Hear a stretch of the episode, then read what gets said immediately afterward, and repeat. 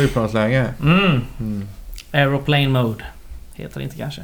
Flight mode heter det. Det står fan airplane mode på min. Samsung eller? Ja, Jävla idioter. Ja, Android vet Jävla kast. Svajigt.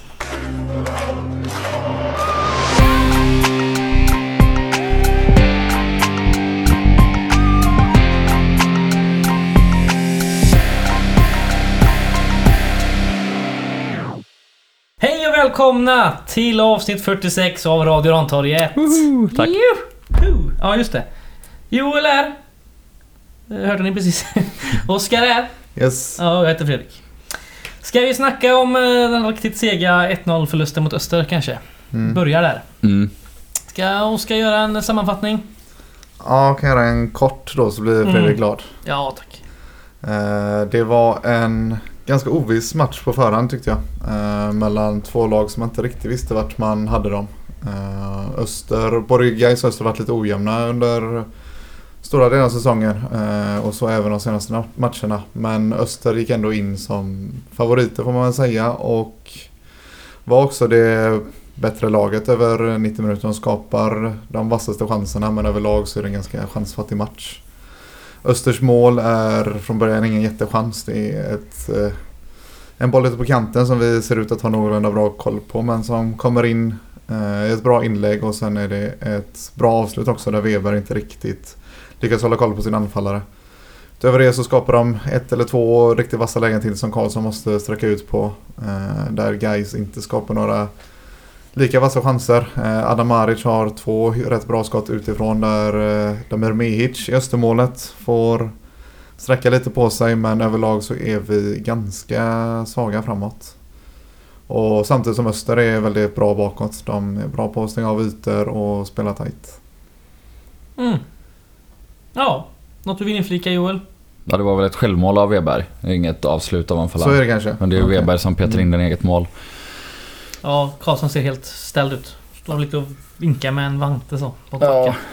Nej men det, det sammanfattar väl det mesta av den här. Det var en helt otroligt tråkig fotbollsmatch alltså. Ja, ja, ja. Eh, nej men det var väl, om förra matchen så pratade vi lite om att eh, gräsmattan såg eh, hyfsat frodig och fin ut men, men inte var det. Här var det nog nästan lite tvärtom. Efter de första fem minuterna tjongande så det var ändå en del ordnat spel. Det var ju inte eh, så att bollen studsade helt perfekt Nej. och så alltid. Men eh, vi har ju 25 minuter första halvlek där vi ändå har klart mest bollinnehav och sen omsätter vi det som sagt bara i i ett enda skott på mål. Eh, ja, Maric en bit utifrån så vi eh, lyckas ju inte eh, få ut någonting av det.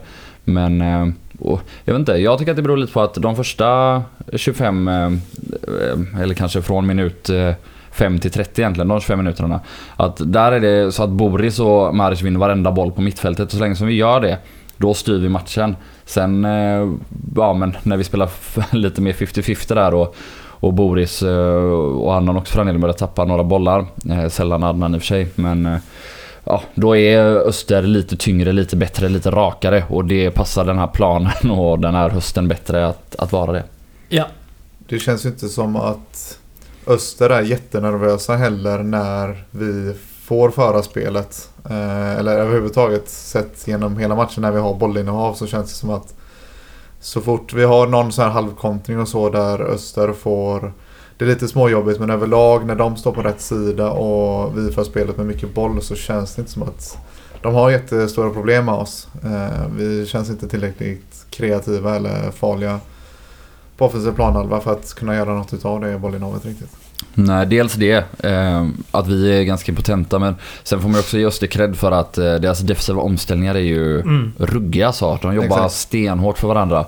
Det är så även de få gånger när vi faktiskt har lite omställningslägen så är de väldigt, väldigt, väldigt snabbt alltid sex man, alltså hela Ja. backlinjen och och minst, eh, ja, eller oftast de två innermittfältarna på rätt sida och oftast är de åtta man inom några Mm. sekunder de har tappat bollen. Där båda yttermittfältarna också är nere. Och det är ju Så- det är också det är logiskt när det är ett lag som har satt försvarsspelet bra eh, genom i princip hela säsongen. Damir Mihic är, har också varit vass Mm. i år. Verkligen. Och de Ja, han är har, deras bästa spelare typ, ja, tror jag. de, Mm. har, de har spelat tight. Damir Mihic säger det själv i intervjun efter att de släpper inte till så mycket farliga chanser i de flesta matcherna. Och då är det Verkligen inte Klara- den här. Nej, och klarar man av att ställa om defensivt då så att man får över laget på rätt sida då, tror jag Öster är ett väldigt jobbigt lag att göra mål på för Mm. de flesta lagen i den här serien. Det var väldigt intressant. Ehm, Jag jobbade på matchen eh, och jag stod vid eh, bänkarna och det var väldigt intressant att se bägge tränarna. De var ändå ganska lika i sin retorik och sina känsloregister men eh, om man ser på det lite med avstånd så är det ju på ett helt fel håll. Den ena jagar eh, kval uppåt och den andra jagar att undvika kval nedåt. Mm. Eh. Två aktiva coacher. Får man säga. eh, minst sagt. Ja, nej, men eh, på tal om mattan. Den, det gick mycket bättre att spela på den än vad man trodde för det, det såg ju mycket värre ut. Mm. Jag såg även en bild. Det skulle ju vara... eh, Ljungskile Gisöra skulle ju vara samtidigt men det blir förskjuten två timmar när de åkte till Bravida istället. Mm. Såg ju en bild därifrån. Det var inte mycket gräs de där alltså. Det var Nej. bara gyttja. Så man får väl vara Nej. lilla. Nej, men sen det gick ju ändå att spela helt okej men en sak som man nog inte ska underskatta det är hur tung mattan Mm, blev. För mm. om man kollar Jobbigt på hur, på. ja men exakt hur, hur slut båda lagen, eh, kanske lite mer guys Ja men eh, till exempel Maynard Olsen som också då gjort eh, tre landskamper Ja. på tio dagar. Han såg ju trött ut efter fem minuter Ja, visst. och jag tyckte att han bara såg tröttare och tröttare ut ju längre matchen gick. Och Och han fick vara kvar väldigt länge. han fick vara kvar väldigt länge, hela matchen till och med eller? Eller blev han utbytt Blev han till ute slut? sista? Nej, kanske inte blev. Jag tror inte det. Men Nej. eh, oavsett eh, så tycker jag att han borde ha blivit utbytt Ja, mycket ja, ja. tidigare. Eh, och framförallt... Eh, Om han att- ens borde ha startat. Ja, vi har kanske inte så många mycket alternativ. Men, tyvärr, men, men när man tar av Julius Lindberg före honom. Nu, Julius Lindberg gör inte någon jättematch men han känns ju ändå som en i grunden betydligt farligare spelare i och kring straffområdet än Ja. Maynard Olsen. Eh, och då när han dessutom är så trött som han var Maynard då... Ja, det var inte frakt tyckte jag. Nej, men eh, man ser ju på den här truppen att eh, den är inte särskilt bred. Den är jävligt tunn. Speciellt nu med de här skadorna vi har haft. Ja, eller framförallt Och, eh, den, den är ju jättebred på innermittfältet. Vi, vi har en Jesper Brandt som ändå har gjort många säsonger i Superettan och många matcher. Han är inte ens på bänken den här matchen. Det hade varit gött att slänga in eh, på det här underlaget dessutom. Kanske. Folk är trötta. Men ja, oavsett så är det ju som vi har konstaterat flera gånger innan och Karlsson själv också att den här truppen har blivit felbyggd. Mm. Ehm, och det är ett misslyckande faktiskt av Sportrådet. Ett av få kanske. Ja, Samtidigt då som man har förklarat det då till exempel med att Maric kom in i den situationen han kom in i. eh, Och det är ju inte en värvning. han fick inte bort Predrag heller och Nej, och så vidare och så vidare. Men det har Ja, vi ju absolut. städat av sen innan. så är det ju. Eh, ja, det var en otroligt tråkig match eh, vad jag förstod det som. Eh, jag stod väl och kollade på den på ett annat sätt om man säger så. Men eh, visst, det var ju inte mycket att hänga graden framåt. Alltså höjdpunkten ur Gaisen vinkel var väl när Julius Johansson drog, eh, eller Julius Lindberg drog tre gubbar och gjorde en tunnel och sen Ja. blev nedsparkad. Och det är liksom djupt ner på egen planhalva i typ minut 30 eller någonting, jag kommer Mm. inte ihåg. Men det, det är det enda glädjande som jag tar med mig från den här matchen i princip. Ja. Det, Nej, det var... det var dödgrävar fotboll i mångt och mycket och, Ja. och Öster var klart bättre så nej. Vad... Eh, led det något tokigt innan matchen? För jag fick för mig att det skulle vara Per Melin som skulle döma matchen. Hade han Mm, fått något?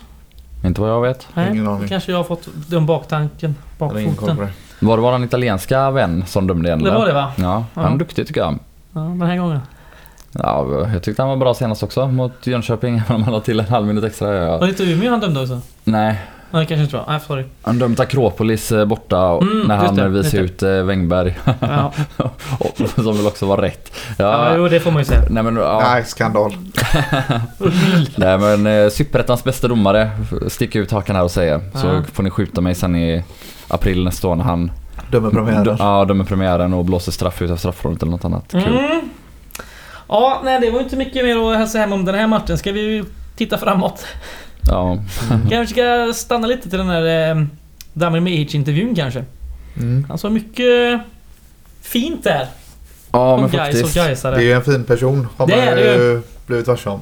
Faktiskt. Ja, men det är också, det är, vi, har, vi har ju tagit upp det här innan också när vi mötte Öster i somras att eh, Damir Mehic är väl en bättre målvakt än Mattias Karlsson och vi hade Mm. ändå kontrakt med honom sent som Ja men förra hösten. Det är Ja. synd att det blev som det blev och det är ju verkligen det han själv eh, Ja. konstaterar inte utan han var i Gais under fel tid. Ja, Eh, där det han finns säger bara att, en enda person att skylla på det här och det är ju Boskorovic. Ja, man kan ju skylla på några till. Vem anställde Boskorovic? Och Absolut. det, det, är ju, det är väl ett strukturellt fel i hela Absolut. föreningen snarare än... Det går ju... Ja, och Boskorovic var inte kvar i vintras.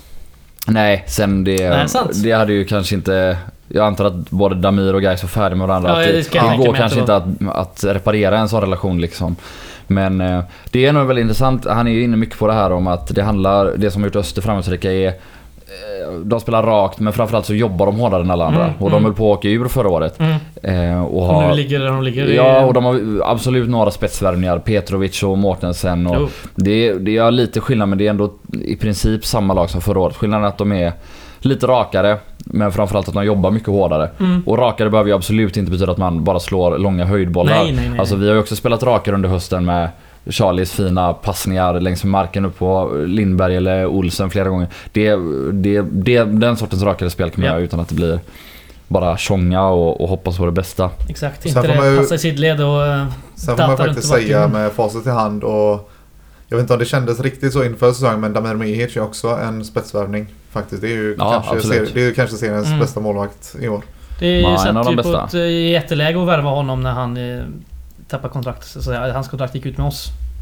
Så det var ju som... Är, Ta i fyndlådan för övriga klubbar det att är säga. kul för Damir Mihic också för när han gjorde sin bästa säsong i Superettan innan var ju när han skulle rädda Gais kvar i Superettan liksom och eh, skotten han fick mot sig var ju liksom frilägen från eh, fem meter för ja, Gais var värdelösa. Alltså det är skillnad att stå i mål i ett lag som är botten fem än som slåss för uppflyttning och nu visar han ju att han Ja. klarar av både och. Så är det. Ja, Mm. på eh, lördag klockan 15.00 då är det match igen. Hemma igen. Mot Mm. eh, Akropolis. Vi får väl se om det blir eh, på Gamla Ullevi eller om det kanske hinner flyttas något. Det är ju match ikväll där redan, det vet jag. Det här såg ju sådär ut. Och jag vet inte... Men Har de samtidigt- också hemmamatch nästa omgång eller? Ja, men samtidigt den såg sådär ut. Men sista matcherna som spelades på, jag vet inte vad Ljungskiles eh, sketsplan heter, Skarsjövallen. Skarsjövallen. Då var den sämre än vad Ullevi är nu va? Jo, jo, jo, som jag sa förut. Det är ju en jävla leråker just nu men de spelar, fick ju inte spela matchen nu. Nej, men sista matchen som spelades där var, då var det riktigt illa alltså. Jo, jo. Så, och eh, som sagt, det är, det är en jävla nackdel för oss om vi behöver flytta den matchen till Bravida och spela på konstgräs. Ja, men det är Men väl nya Ullevi. Det är, ja, okej. ja. Också. Jag vet inte Det om kan det är jag aktuellt. tänka Jag har ingen aning hur gräsmattan ser ut på Nya Ullevi. Är den underhållen liksom? Ingen jag har ingen aning. Men... Eh, Jag vet inte om det är våra reservarena eller det kanske är Bravida. mm, Vi får se. Eh, Akropolis i alla fall är motståndet. Mm. mm, Eh, dessa, Avhängda Akropolis. ja, inget att spela för direkt. nej. Vann väl i... Jajamän, de har två raka vinster faktiskt. Mm, De är ju fortfarande ett bra lag. Ja. Många bra spelare. Men... eh, Ja, jag vet inte. Jag, jag tror inte så jäkla mycket på den här motivationsgrejen, att de skulle vara omotiverade. Däremot så är det så här att eh, om vi går ut och jobbar mycket hårdare än dem på vår hemmaplan så är vi till bra för att slå dem. Det är det enda det handlar ja, ja, om. visst. Det är det enda vi kan fokusera på, oss själva. Mm. Så är det. Ehm, vi har ju ett par goda nyheter i alla fall inför eh, slutspurten här. Eh, idag blev det klart att Niklas Andersén förlänger sitt kontrakt över nästa år. Mm. Välkommet! Ja, verkligen. Det är, och det är också, det är ju tyvärr, eller vad man säger, det är ju helt rätt att bara förlänga ett år med tanke Mm. på hans facit i antal matcher och sånt de senaste Mm. åren. Så, och, och om man ska vara krass så är det väl så att antagligen kommer ingen vilja värva honom om ett år ändå. Så jag tror att det är liksom en mutual agreement att om, om han håller och, och fungerar helt okej så kör man ett år till och Ja. så tar man det ett år i taget. Ehm, och ja, det är väl fint. Mm. Och det är bara att hoppas, vi får se hur länge han håller. Det, Ja, det är ju det ungefär är tråkigt att säga om någon som är född 92. Han är ju Ja, ganska ung alltså fortfarande. Men han säger ju exakt det, för han gjorde en egen intervju med GP. Mm, ja. Eh, också där säger han ordagrant liksom eh, att eh, det är ett år i taget nu och eh, jag, han vet väl om att hans kropp inte kommer Ja. hålla så väldigt många år till så han är nöjd för varje år det, Det blir. beror Liksom. ju eh, helt och hållet på försäsong och eh, rehabträning och uppbyggnad och allt det där. Nu har han ju jobbat länge med Connor. Connor kanske börjar lära känna hans kropp och vad han behöver och inte behöver och sådär. Connor har väl också kontrakt. Eh, åtminstone nästa år va? Mm. Så att, ja. En annan positiv nyhet är ju att eh, Mervan är tillbaka i träning. Och tränar med laget. Eh, dock med eh, väst på då, så att man får inte tackla honom. Mm. Ja, Det är lär väl ganska inte- rimligt också när det är en nyckelbandsskada. Ja, ja. Det, det lär väl inte vara aktuellt mot Akropolis tror jag. Nej, det tror inte jag. Möjligtvis mot Dalkurd. Möjligtvis. Framförallt aktuellt i ett kval. Ja. Om det nu blir ett kval. Det får vi hoppas att det inte blir. Men vi kanske ska prata lite om de här sannolikhetsberäkningarna Mm. som vår poddkollega, poddkollega Josef har gjort. Ja men eh, det, de har ju ändrats ganska drastiskt. Är Inte, det. inte lika mycket på grund av våran Exakt. förlust utan mest på grund av att alla eh, lag som inte skulle vinna vann förra omgången. Typ Ja. ÖIS mot VSK, Trelleborg vann mot eh, vilka det nu var. Dalkurd, så den tror jag inte slog så mycket. Eh, Jo, jag tror att det för... Eller... De låg på samma poäng. Ja just Vad sa det. du? Trelleborg? Det- Trelleborg, Dalkurd. Däremot... Trelleborg gick ju om oss, de låg Ja. ju liksom bakom oss. Jo men då, det annars, hade, ju da, annars hade Dalkurd gått om oss. Jo, jo, men... Det Så är väl den- bättre med ja. ett kryss. Jo, krysset hade hjälpt Ja, lite. Men framförallt så är det att AFC slår Degerfors. Ja, den är Det sjuk. är ju den, det är ju den riktiga Den nöten. Den sabbar Ja. ju... Vad håller de på med? De är inte ens klara för Allsvenskan än. Nej. Nej, hoppas de missar nu alltså. Jävla Ja, det vore så jävla roligt. Ja. Det vore så jävla roligt om de missade Allsvenskan. Både, både Nej, men- Öster och Israel. Oavsett så är det väl ungefär 6-7% chans eh, att vi då undviker kval. Alltså Ja. den mest sannolika positionen är fortfarande 11.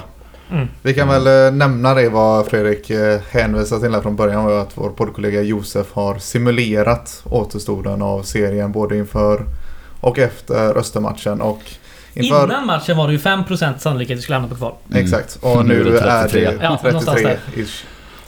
Ja, Eh, Josef läser en kurs va? I någon Har matemat... läst, jag. eh, ja precis. Ja, Statistisk analys av fotboll. ja. Och alltså den här modellen går ut på att eh, man samlar alla resultat från Superettan de senaste två säsongerna. Detta är en ganska allmänt vedertagen modell om hur man förutspår serier och resultat.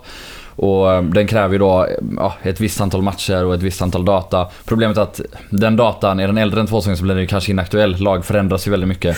Men över två säsonger så blir den ja, hyfsat accurate.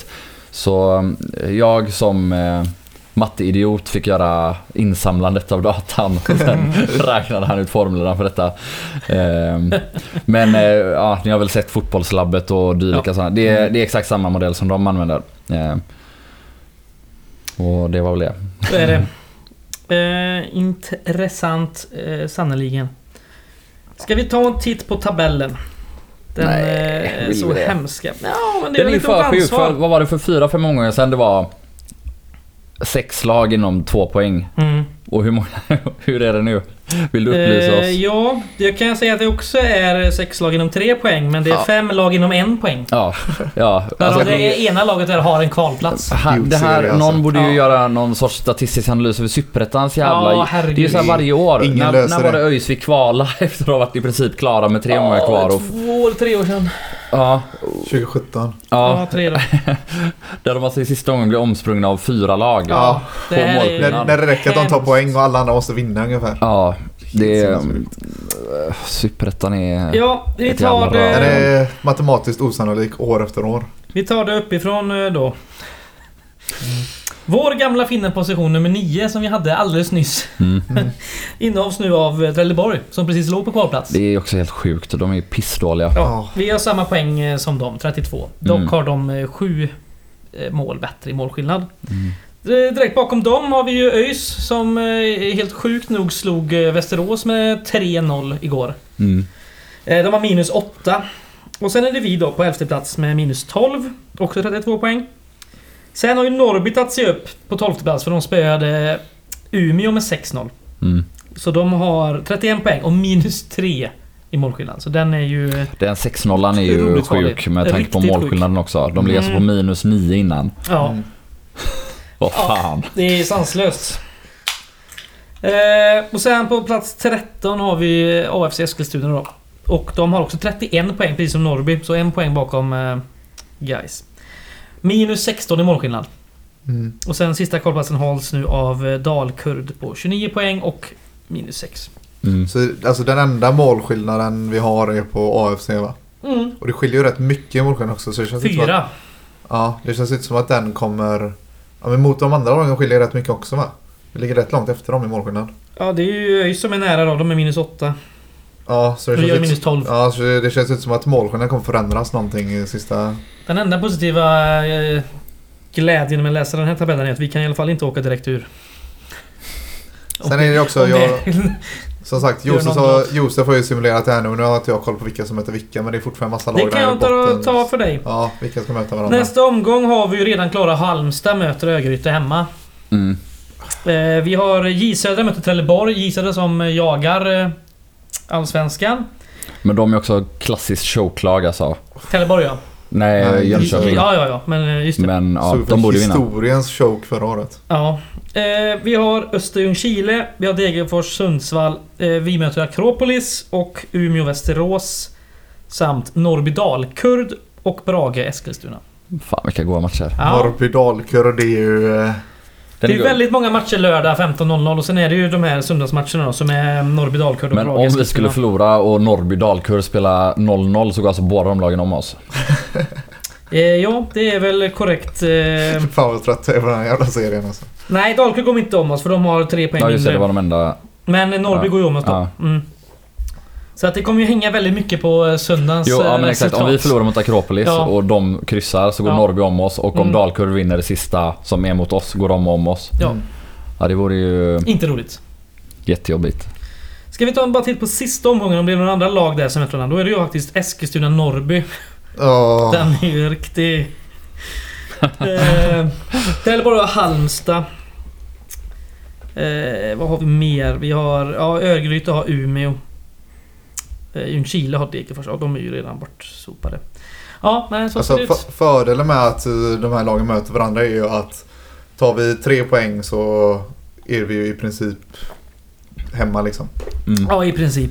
Alltså en tre mot antingen Akropolis eller, Dal, eller Dalkurd så ska det vara Ja. löst liksom. Det, Och Men eh, ett vilt kämpande Dalkurd i sista matchen blir inte lätt. nej, det, det behövs faktiskt ett... eh, Det har varit otroligt skönt med en vinst på Nej, det ska bli såklart. spännande att se apropå statistik och så nu se hur, eh, eh, hur vilka de tycker är favoriter i våra matcher mot Akropolis. Eh, för just det brukar ha ganska stor påverkan på sannolikheten där när ena laget är klart och andra ska fäktas vilt för eh, Jag Det, är inte säker på att det gäller för Superettan. snackar du Josef-statistik nu eller snackar du Nej, jag betting-statistik? snackar oddsen mycket. För jag fan vet om inte vi kommer vara favoriter i den här matchen. Ja, Enligt, enligt du, oddsen. du, Ja. du är en oddsgubbe. Oskar. Ja, det, är väl, du- det är väl relevant om vi precis har pratat om statistiken. Har du hört det? Att han, han kan ju inte surfa på oddssidor hemma för hans wifi och hans IP-adress är ju avstängda. Va? Ja, han är ju avstängd på bettingsidorna. Varför? Och vad tror du? De är luffare. Nej. Alltså. Det är de ju. Det är de visserligen, Ja. men du har fuskat. Nerför backen här ligger ju Anonyma Spelförbundet, eller vad det heter. Heter det kanske inte, men spelberoende. in Kan kan gå ner dit och kolla oddsen sen. Ja, precis. Nej, vad går vi vidare kanske då? Medlemsmöte var det ju häromdagen. Mm. Mm. Ja, det var vi och lyssna på. På Var och lyssna på? eh, Zoom. Ja, jag satt precis där. Ja. Alltså en sak som eh, jag ändå vill börja med att säga angående att ta det på Zoom, det är att eh, fortsätt med det. Mm. Ja. Även när det inte är pandemi. Hur många brukar det vara på medlemsmötena?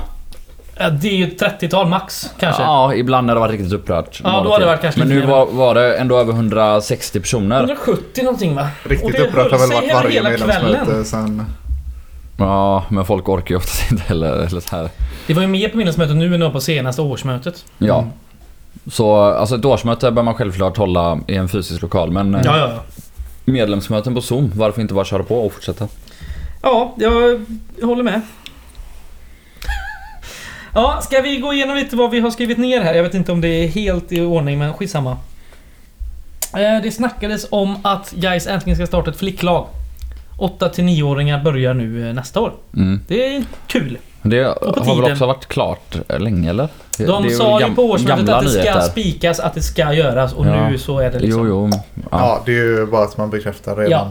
Eh, sen även en rätt så ny grej är väl att man ska försöka på liksom yngre pojklagen då snackar vi väl också 8 till 12 kanske, 8 till 13. Man ska vara lite mer centrumklubb och ha träningar mer centralt, typ Heden och sådär. Också gamla nyheter Också för de som lyssnar nyheter. på den här podden. Ja, men Ja. nytt för... Uh, ja, De som inte lyssnar på den här podden.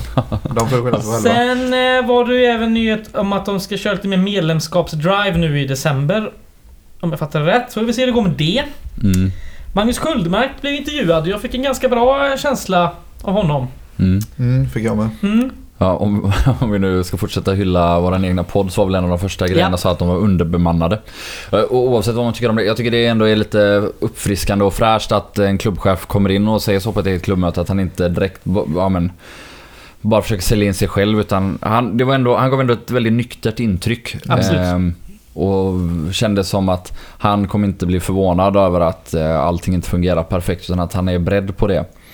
Förhoppningsvis. Mm. Ehm, Det känns som det är en ganska skön balans mellan känner klubben men är ändå någon som kommer in med ett nytt perspektiv utifrån. Nyktert Som perspektiv har också känns det Mm. som. varit härifrån ett tag. Ja.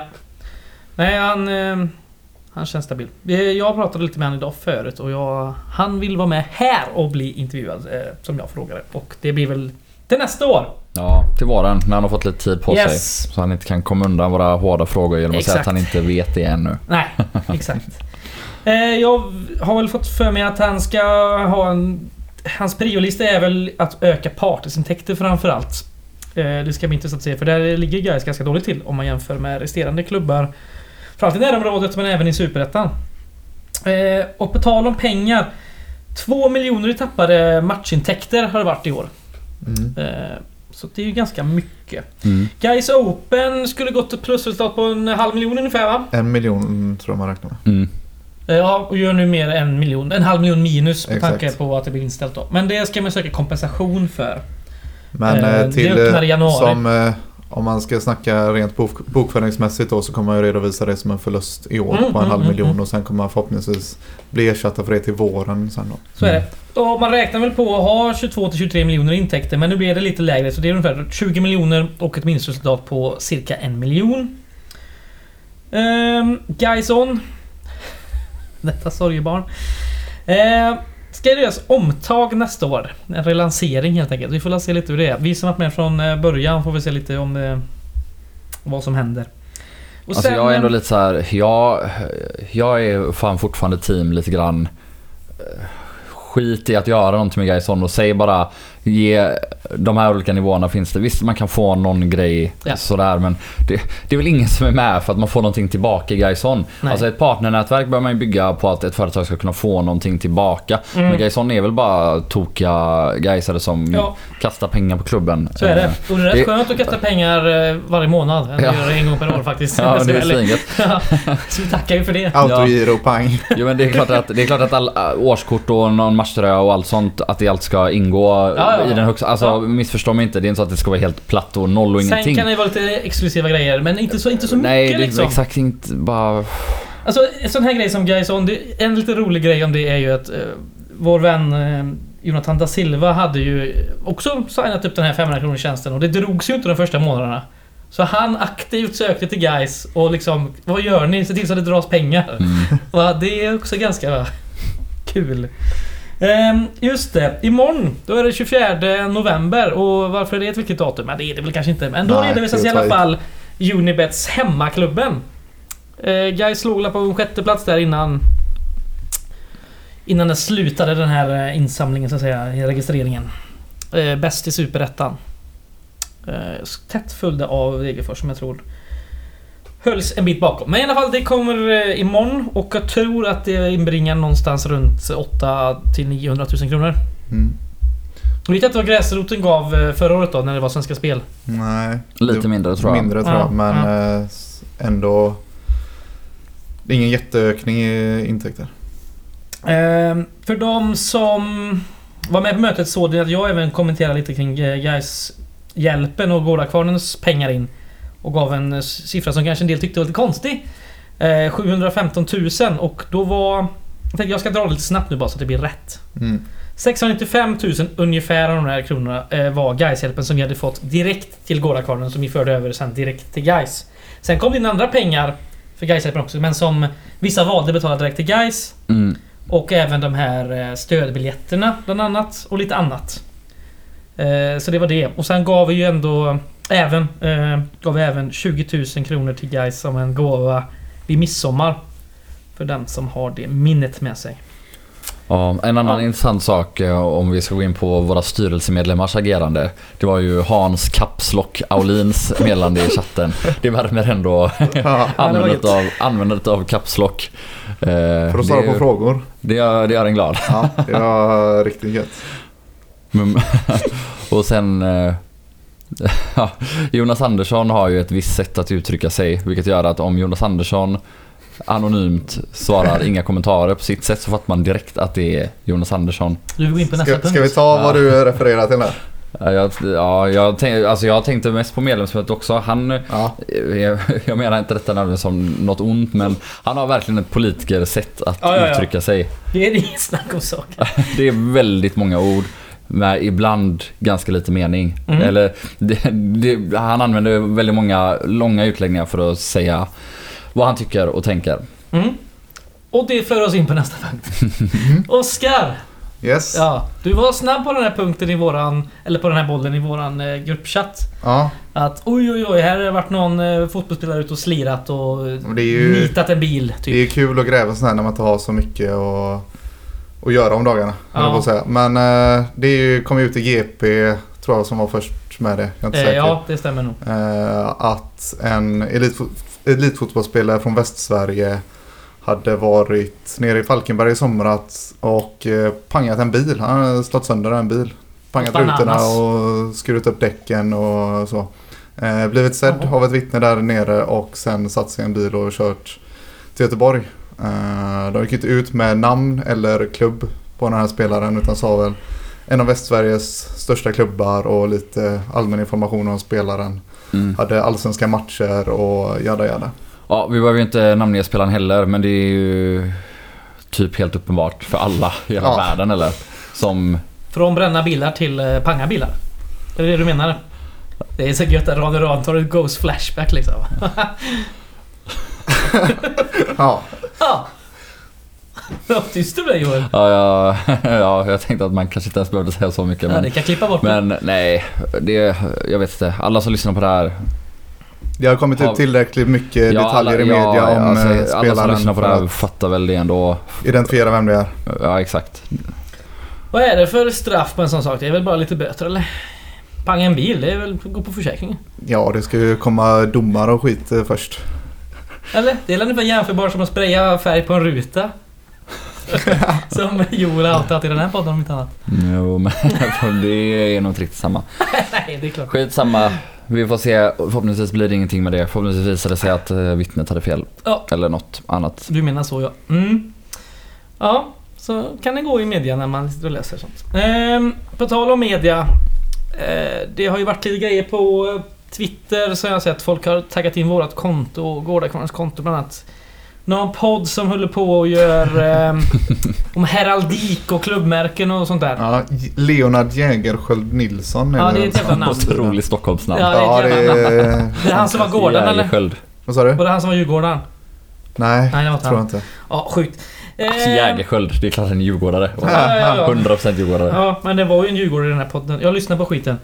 Det, det var så att de hade ett av ett... En, en, en gäst som ställde in och då skulle de ha en omröstning på sin Twitter vad de ska prata om för eh, något för klubb i nästa eh, nästa avsnitt. Vilken och klubb då, och vilket klubbmärke? Ja, och då var det tre alternativ och så var det ett fjärde alternativ som var någon svensk klubb och då fick man skriva under. Och då var det rätt så många som skrev guys. eh, Jag gjorde det bland annat när jag såg att folk började göra det. Jag tänkte det kan vara trevligt.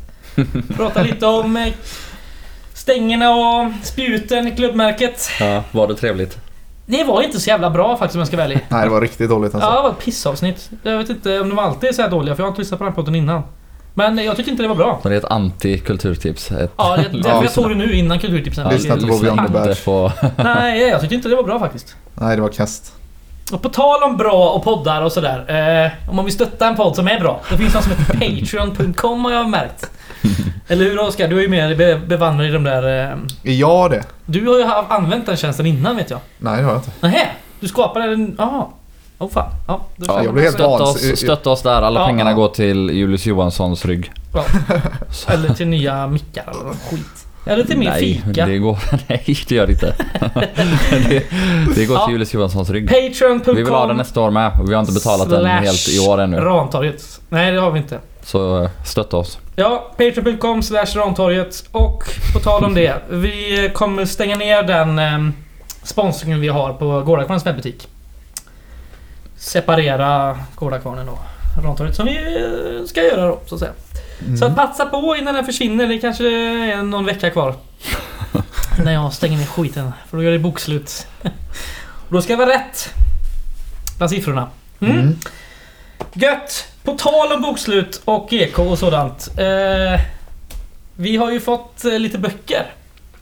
Eh, vilka har Sveriges bäst, bästa hejaklack? En legendarisk bok i Gais-sammanhang. Den är ju faktiskt 2012. otroligt bra. Alltså Den inte bara för att vara Gaisare. Det är, om man, t- nu, jag är ju såklart jättebias då som Gaisare Mm. själv och som eh, en del av klacken och så vidare och så vidare. Men det är ju faktiskt så att eh, de som har recenserat den här boken på olika kultursidor. Ja. Kommer att Borås Tidning till exempel gjorde en det. väldigt, väldigt fin recension av den när den kom. De eh, här kulturmänniskorna som inte är Gaisare är också väldigt eh, exalterade och tycker att det är en grym bok. Så den har verkligen, eh, den håller odiskutabelt väldigt hög klass. Så är Och det. beskriver ju eh, fotbollssupporter kulturfenomenet. Eh, alltså det, är ju, det handlar ju om Gaisklacken men det, det handlar ju lika mycket om, om det kulturella fenomenet supportkultur. Eh, så det är en, en fantastisk bok, både som Gaisare men också bara som allmänt Mm. kulturintresserad. Så Otroligt- eh, julklappstips. Verkligen. Otroligt intressant och läsvärd och framförallt har de väldigt bra bilder också. Bara en sån sak. Ja, det är en, eh, det är en fet jävla bok också liksom. Det, är Ja. inte, det är ingen liksom 70-sidors pocket utan Nej, det är ju det är ordentligt totalt. 430 någonting sidor som eh, ger en njutbar läsning. Eh, vi började sälja den i fredags och det är sådär en 25 kvar kanske. Eh, och det här är ju så att säga en feltryckt variant. Som författarna fick eh, och det blev lite panik där Mm. när de tog böckerna. Så Och den finns några- ju, den är ju extremt limiterad. Extremt limiterad. 48 unika exemplar. Och vi håller lite på det ena 48 exemplaret som har en liten eh, hälsning från eh, en av författarna, Patrik Persson, som vi har fått böckerna av. Tänker vi auktionera ut den eh, i framtiden, helt enkelt. Men det finns ju som sagt kvar då på eh, Gårdakvarnens webbshop. Och det man bör säga också är kanske att eh, det här feltrycket, det saknas ingenting. Nej, Eh, allt det, finns. Exakt, allt finns med. Det ligger väl dubbelt eller hur det Nej, nu det eller om det är, bara är från något. när sidan 290 är slut och sidan 291 ska börja kommer istället sidan 323. Mhm. Och sen dyker det upp sen. Det är, ja, det är Ja. omkullkastat lite kan man säga. Men vad gör det? Det gör Det är som ens liv. Ja, precis. Allt är inte i ordning. ja, eh, på tal om eh, Gårdakvarnen kanske. Eh, redan kanske de flesta har sett att det är ett årsmöte för Gårdakvarnen den 19 december klockan 12. Och det är via Zoom.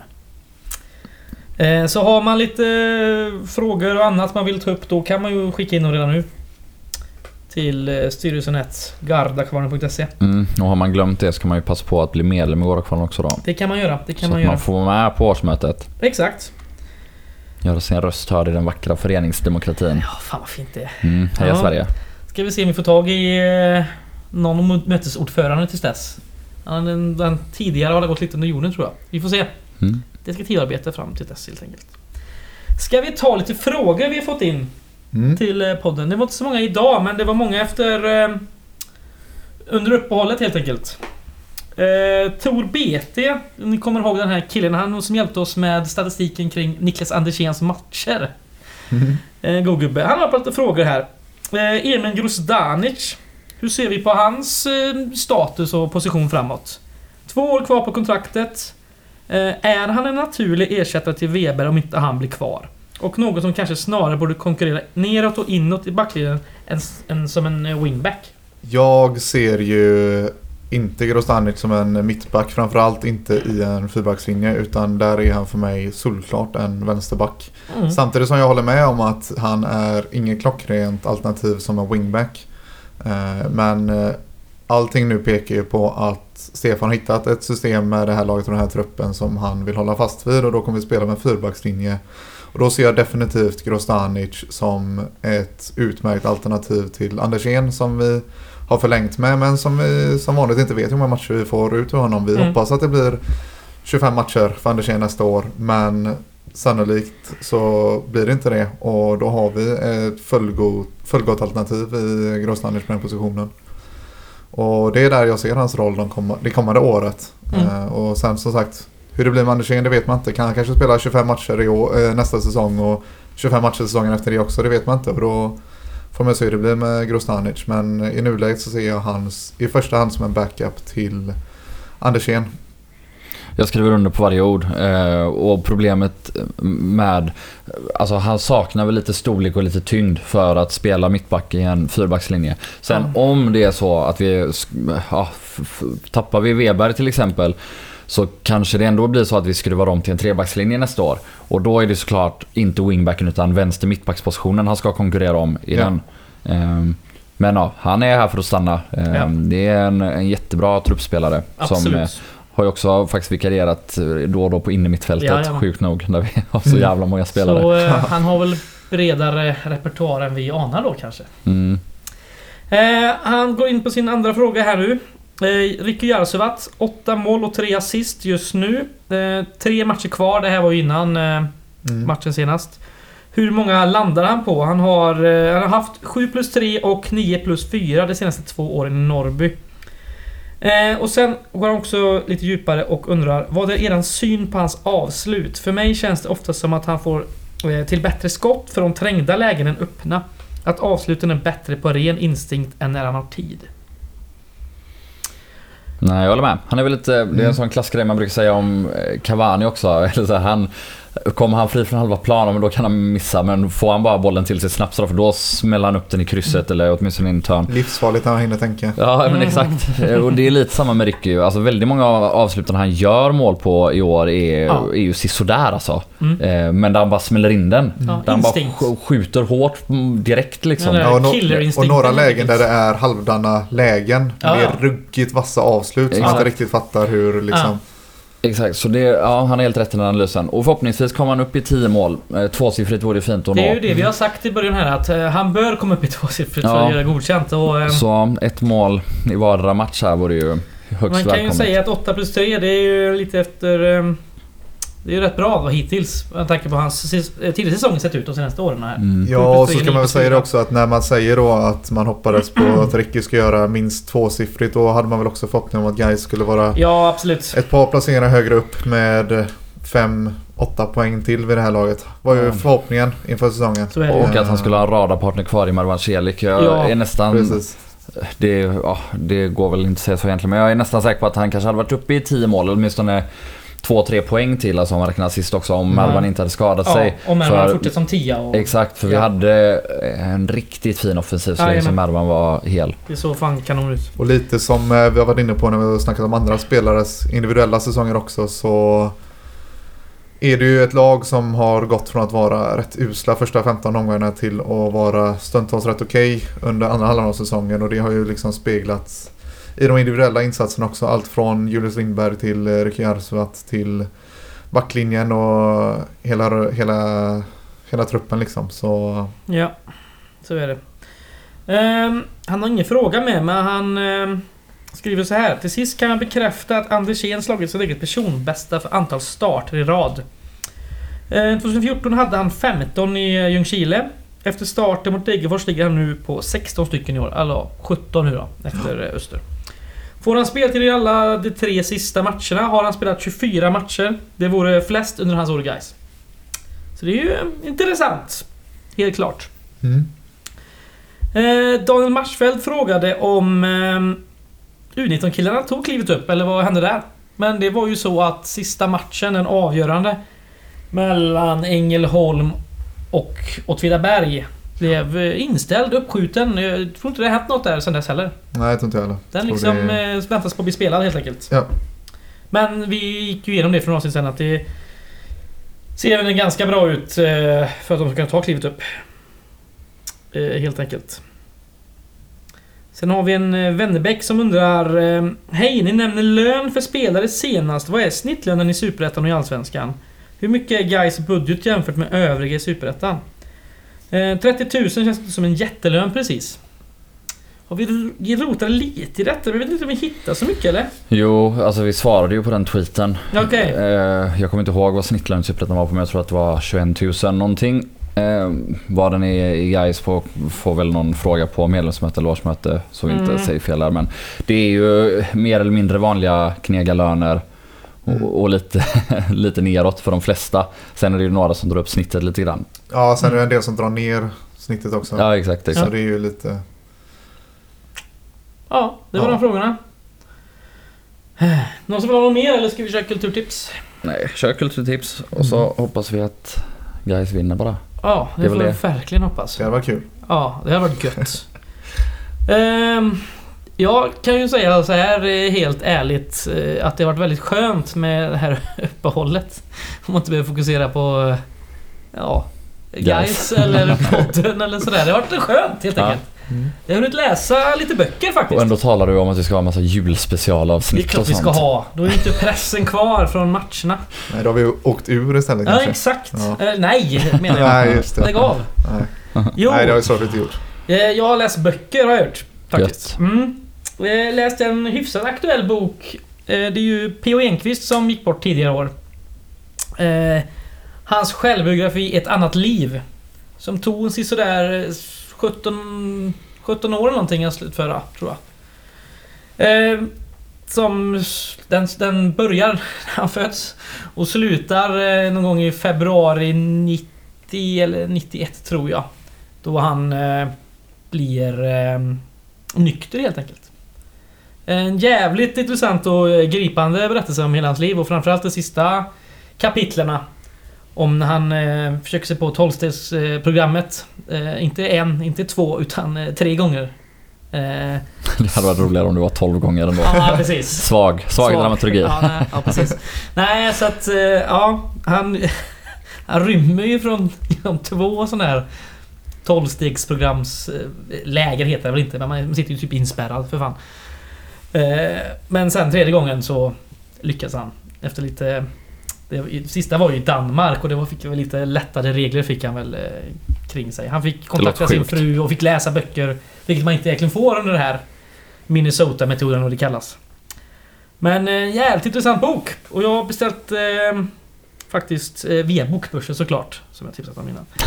eh, ännu en bok av P. Enquist. Legionärerna. Känner du till den Joel? Nej. Eh, Det är om baltutlämningen Mm. eh, efter andra världskriget. Jo men då känner jag till den. Jag Mm. kände inte till den via titeln. Nej, nej. men, eh, men jag har hört mycket gott om den. Jag har inte läst den själv. Men eh, ja, det är en väldigt intressant episod rent historiskt. Verkligen, verkligen. Ja, nästa man. Mm. Eh, jag drar ett litet uppsats här nu bara för att vi började snacka matematik förut. Jaha, Eh, det var en, jag såg en film för, apropå under uppehållet också för några veckor sedan här på Netflix om den indiska matematikern Srinivasa Ramanujan. Så Eh, där ja. Spelfilm Snyggt. baserad på en eh, sann historia. Eh, Dev Patel spelar huvudrollen. Eh, Jeremy Irons, den brittiska skådespelaren Oh. som är rätt god, har en stor biroll. Eh, och det är en eh, rätt okej film men framförallt så är det en historia som är värd att berätta. Om en oerhört framstående matematiker som kommer från Indien till England strax innan första världskriget. Och har bidragit extremt mycket till både matematiken och fysiken. Eh, så hans livsöde kan man eh, grotta ner sig i på, i Netflix-filmen The Man Who Knew Infinity. Ja, det lät ju jätteskoj. Vad anspelar titeln på? Att eh, han jobbar med, eller ett, en av hans stora upptäckter hade om eh, oändliga talserier att göra med typ. Jag är inte eh, sylvass. eh, Kan- kan du där, utveckla? men, Det låter som en riktigt halvdönare till film där du. Han jobbar med partitioner och grejer inom, inom, mat- inom matematiken och gjorde stora framsteg där i alla fall. Det är inget jag ska säga, det märker ju jag. ja, Joel. Nej men jag har väl också läst en bok eh, eh, under uppehållet. Förvånar mig inte. Nej men eh, Mikael Hullebeck är väl eh, jättekänd och jätteuppskattad av de flesta så jag inte, det kanske är lite trött att tipsa om men jag gör det ändå. Jag läste hans bok eh, Submission som utspelar sig i en nära framtid i, i hans hemland Frankrike. Eh, där Muslimska brödraskapet kommer till makten i eh, ett demokratiskt val efter en ohelig allians med socialisterna. Ni vet de har ju ett sånt keft valsystem där man slår sig ut så att det blir så här head-to-head val i Frankrike. Eh, så, så i valet mellan Marine, Marine Le Pens eh, Front National och eh, Muslimska brödraskapet så, så lerar sig både mm, ja, men viss del av Centern till höger och, men framförallt då socialisterna med Muslimska brödraskapet. Vilket får väldigt stora konsekvenser för den här professorn i litteratur som är bokens huvudperson. Och det, är, det är vulgärt och det är jävligt roligt och det är lite Ja men man får ibland fundera på vad man själv tycker och vilka begär man har och vad man har lärt sig av samhället att man inte får tycka och vad man kanske själv tycker överhuvudtaget. Eh, det var jävligt roligt och lite tankeväckande och eh, full fart från sida ett till sista sidan. Eh, så det kan jag rekommendera varmt faktiskt. Härligt. Är det ganska ny eller? Ja, det är väl inte hans senaste va? Eller? Okej. Jag tror, är inte den här kartan och territorium, Mm. eller vad den nu heter, hans senaste. Den, eh, den finns översatt i alla fall till både engelska och svenska, så den är nog inte jätteny. Okej. Men osäker. Ja. inte. Härligt. Mm. Ja, det, det var det helt enkelt. Mm. Eh, Heja, guys. Ja, heja guys. Absolut. Ja. Vi hörs ju nästa vecka helt enkelt när vi eh, summerar matchen mot Akropolis och blickar mot den oh så farliga sista omgången. Hej guys. Eller så har vi redan löst det då. Hej guys. Kan vara. Joel säger bara hej guys. så du- Hej då. Hej då.